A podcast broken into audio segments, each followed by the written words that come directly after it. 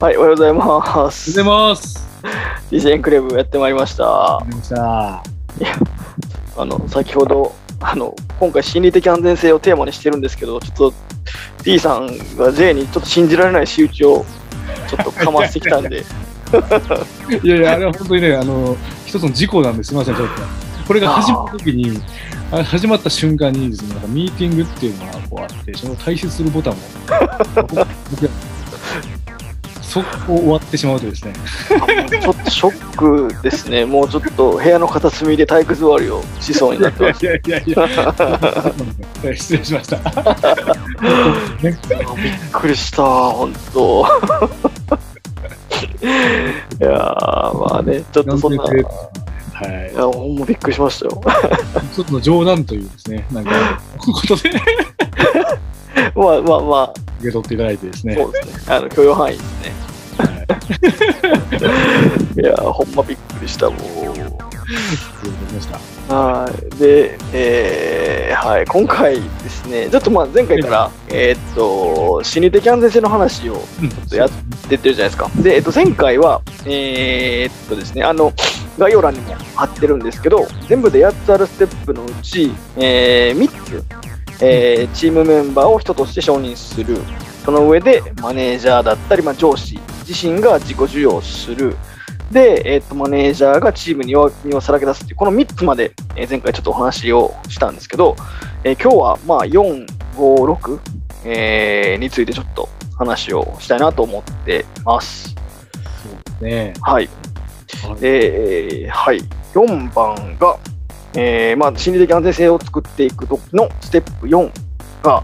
えーワンオンワンを行うっていうところなんですけど、これは T さんなんかどんな感じのワンオンワンとかってあったりするんですか？ね。えっと、これ多分どこの会社さんでも今結構やり始めてたり、あのうん。ね、実はうちの会社でも、あの、我々の会社でもやっていると。いうことはあるんですけど、なんでまあ、あの、こまあ、マネジメント目線で、あの、このステップが、うんていて、まあ、組織としてあの心理的安全性を、えっとまあ、社員、えーうん。グループ同士でうん。高めるというところの、まあ、方法論を、うんうんうん。調べて書かせて、あのまあ、あと自分の経験と、うん。書かせてもらったというところが一つなんですけど、うん。まあ、ワンワンって、まあ、あの基本的に上司と部下があの、まあ、雑談であったり、まあ、うんうん。うんなんかその悩みであったりっていうところを聞く場あであると、うん。いうことは、まずう一つのツールとして、ワンワンをしましょうということで、まあ、日頃の悩みを聞いたりとか、うんっていうことをまずするツールでしかないということなんですね。で、あの大事なのは、あの僕はこの丸5番だと思ってまして、ほうほうほう。価値観の思いをベースにして、うん。えっと、会話をすると、うん。なと思ってます。要は、うんなんか仕事だけではなくて、うんまあプライベートのことであったり、うんなんか、あのーもう本当に雑談ですよね。あの違ったあの視点でも、仕事以外でのあの話っていうところの時間を増やす。うんなまあ、無理やりこのあの仕事ではない余白部分を増やしにかかるっていう、そういううんうん増やすっていうことを、まあ、無理やりこのツールを使って行うっていううん。意味なのかなと。なるほど。そうっすね。いや、でもすごい大事ですよね。その、ワンオンワンなんで1対1で話すっていう場なので、まあ、あ、嫌顔でも話さないといけないっていうことになりますし、まあもちろんね、仕事の話とかもするんでしょうけど、やっぱり、お互いのことをちゃんと理解しようと思うと、なんかこう、建前の立て付けられたような話じゃなくて、しっかりとこう価値観とか、思いをベースにして会話をしていくっていうことなのかなっていうふうにイメージが今ちょっとできたんですけど、なんか、その、T さん的に、なんか今まで、あこのワンオンワン良かったなみたいなワンオンワンとかってありますか？あとね、うん。なんて言うんでしょうね、あの結構ねあの、笑いが起きるというか、あのすごくニュアンスとして言葉にするのすごく難しいんですけど、本当にその雰囲気からまず作ってもらえると。なんて言うんでしょう、ボケとツッコミっていうのああ、なるほど、なるほど。結構こう、まあ、笑いに変えるような、うんうんうんうんでもらえると、うん。まあ、それは結構上司からそういう雰囲気にうんうん結構こう多いとは思うんですけど、うんうん。うんうんうん。まあ、そういう雰囲気を持って話をすると、うんいうことと、あとやっぱり、あの自分に対して興味があるんだなあ、なるほど。もらえるっていう、あの思ってもらえてるなと感じることうんうんうん。が、あのーまあ、すごく印象に残ってるなと思ってます。で、なんでこういうこと言ったかというとですね、うんうん。100万ってしかれて、なるほどね。ねなんか無理やりプライベートの話聞かれてるな。ああ。なんか多分絶対興味ないんやろうけど、うんうんうんなんかこういうことしなあかんから、うん。うん。やってるなっていうことがやっぱ分かるんですよね、僕はまあそうですよね。だからやっぱりそういうところは、あのーまあ、対ね、あの人、うんまあ、人対人として、うん。うん、まあ、愛を持つことがすごく大事なのかなと。思うということが大事なんだうんうんうって本当に、あの、もう、心の、うんうんうん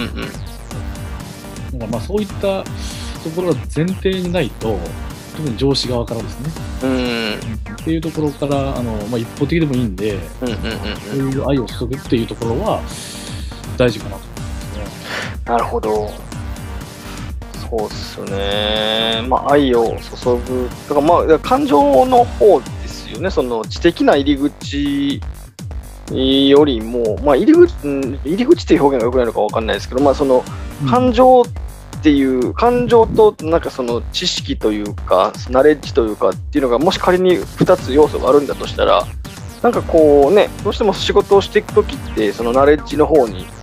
寄っていきがちにになってるっていう風な印象が特に我々が働くような企業だと多いんですけど、なんかやっぱその感情、結局人間って感情で動くじゃないですか。はいはい。でそのね、感情をちゃんと使って、まあ、その愛情を表現するとかっていうのが重要っていう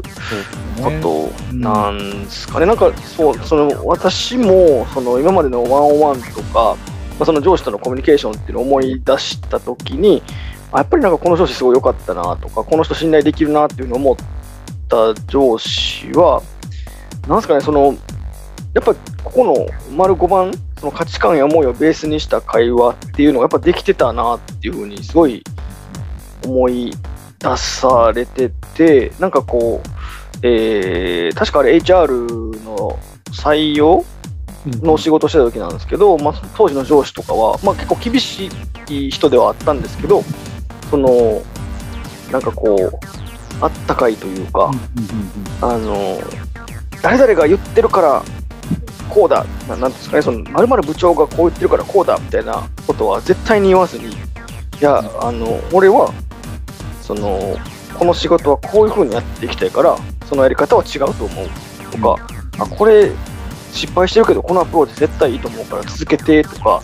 なんかそのやっぱ自分の大切にしてる価値観とか信念を軸にして話をしてくれたんで、なんかすごいやりやすかったというか、その軸がやっぱりあると、あの仕事もしやすいですし、その信頼関係も築きやすいですし、なんかそこにね、かあの普段の仕事の会話も、まあ、なんか日常の雑談なんかもやっぱり入ってくるんで、なんかやっぱりそのね、5番のところ、価値観とか思いをベースにした会話っていうのって、やっぱすごい大事だなっていうことはもう、あの、おっしゃる感じましたね。やっぱり、あの、日頃仕事とかしてると、まあ、こういったあの価値観とか思いをこうベースとした会話って、まあ、極端に、えーっと、まあ、へ、まあ、あまりないと思ってまして、基うんうん。本やっぱり、すごくロジカルシンキングで考えるわけですが、まああの、うんうんうん。ファクトをベースにして、うん。あの、会話をするので、基本的には、うん。あの、無駄な雑談とか、まあ、そういうとこ基本的に排除するっていうのが、うんうんうんうん。あの、まあ、一般的に、まあ、あのその排除した上で効率的にこう物事を進めていくっていうのが、うんうんうんうん。まあ、あの、仕事っていうところうん。価値観がある中で、うん。なんかそこで対局はするのかなと思ってます。まさに J さんがおっしゃったように、どう感じたのかとか、うん。まあ、こういう状況でどういう価値観を持ってるのかとか、うん。まあ、あなたはどどんな人間なのかうんうんうんと、そういうなんか問いかけ、うん。何を、君という人間がどどういう価値観でど、どういう思いを持ってるんだっていうことを、まあ、問いかけてもらえる場って実はあんまりないんじゃないかなと思確かにね。うんう。それはね、あの、自ら言ってこいよと。うん あの、勝手に言えよと。や はり、あの、仕事仕事上でね。うんうんうん。っていうのが、あの、心理的安全性がない中でね。あそうっすね。っていうのが結構こう、なんていうんですかね、あの、仕事を進めていく中で、こう、はびこっていく実態なのかなと思うんですけど、いや、そうっすね。いやいや、それの手前にもう一個、こういうね、あの、診断をもっと下げて、あの、まあ、たうん高めて、あの、行く作業、作業というか、うん。まあ、そういうう仕組みをこうちゃんと自らちょっと整えた上で、うんその信頼関係があってそれができることがあって、うん。あ、そうです何ねも。関係性がない中で自分の意見を、あのほちゃんとなんかなんて言うんでしょう、うん真と持った意見を言えとうん。いうことをねあの上司もお自分を評価する相手にうん。うん。言える人間ってまあ少ないところは持ってますけど、まあ、そうですよね。まあ、もちろん言える人はいると思うんですけどね、まあ、そういう人もうんすごく、あの優秀な方でいると思うんですけど、まあ、少なからず僕はそうじゃないんで。うん。うん、大事かなと。まあ確かにね。だからやっぱりその価値観とか思いっていうのをちゃんとお互いにこう受け取り合って投げかけ合ってでそれをなんかコンテキストとして積み上げていくっていうのが多分大事なんでしょうね。そうですね。で、なんかまあ、その次の6番のところにもちょっと差し掛かっていくんですけど、まあ今のね話で、その価値観とか思いを、まあお互いにこう、さらけ出して、で、お互いに相互理解していく中で、で、次のステップとしては愚痴や不満を、まあ、建設的な言葉で言い換えるっていうことが、えーステップとして出てきてるんですけど、そうですね、なんかここって、うん、なんか今の話の流れで言うとスムーズに確かにそうだなっていうふうなこともわ私はすごく感じたんですけど、やっぱりあれですよね、その、まあ、価値観とか思いがちゃんと分かった状態でいくと、なんかただ愚痴や不満を言ってるだけだと、何も物事って前に進まないんで、なんかそれを建設的な言葉で言い換えるっていうことが、やっぱり、もう文字通り重要で、ななんですかね、それこそ、えーまあ、例えばその、なんでしょう、えーっと、まあ、部長が、あの、あれだ部長がなかなか、あの、うんって言ってくれない、首を縦に振ってくれない、あの、部長 F ワードみたいな感じで言っちゃいがちですけど、そうじゃなくて、いや、あの、部長はな多分こういうことが、えーっと、ちょっとあんまりよく思ってなくて、でもこういう切り口でいくと、そこはちゃんと受け止めてくれるから、じゃあこういうふうな感じでちょっと、えーまあ、ガイガイドしてみようとか、えーなんですかね、なんかその、要は、こう、物事がちゃんと前に進むような感じで言い換えるっていうことが大事なのかなっていうふうに思ってるんですけど、T さんはそんな、どんな理解ですか？いや、もうね、あの、J さんのおっしゃっていただいたところとそのままなのかなとうん。思いまして、まあ、僕の新たなこう示唆みたいなところは、あの、まあ、ないはないんですけど、うん。もうおっしゃる通りですね、まあ、なんか結構こう、やっぱり、えっ、と、ネガティブな発言とか結構やっぱりあると思ってまして、でまあ、それをいかにこう、特にマネージャーとか、そのうん。上司になる人間からすると、まあ、そこをどどういうふうにこう咀嚼して、えーこう前に進めていくかっていうあの、なので、やっぱりこう、うんなんかすごい今疲れてるんですけど大変なんですわみたいなうん。状況に対して、まあ、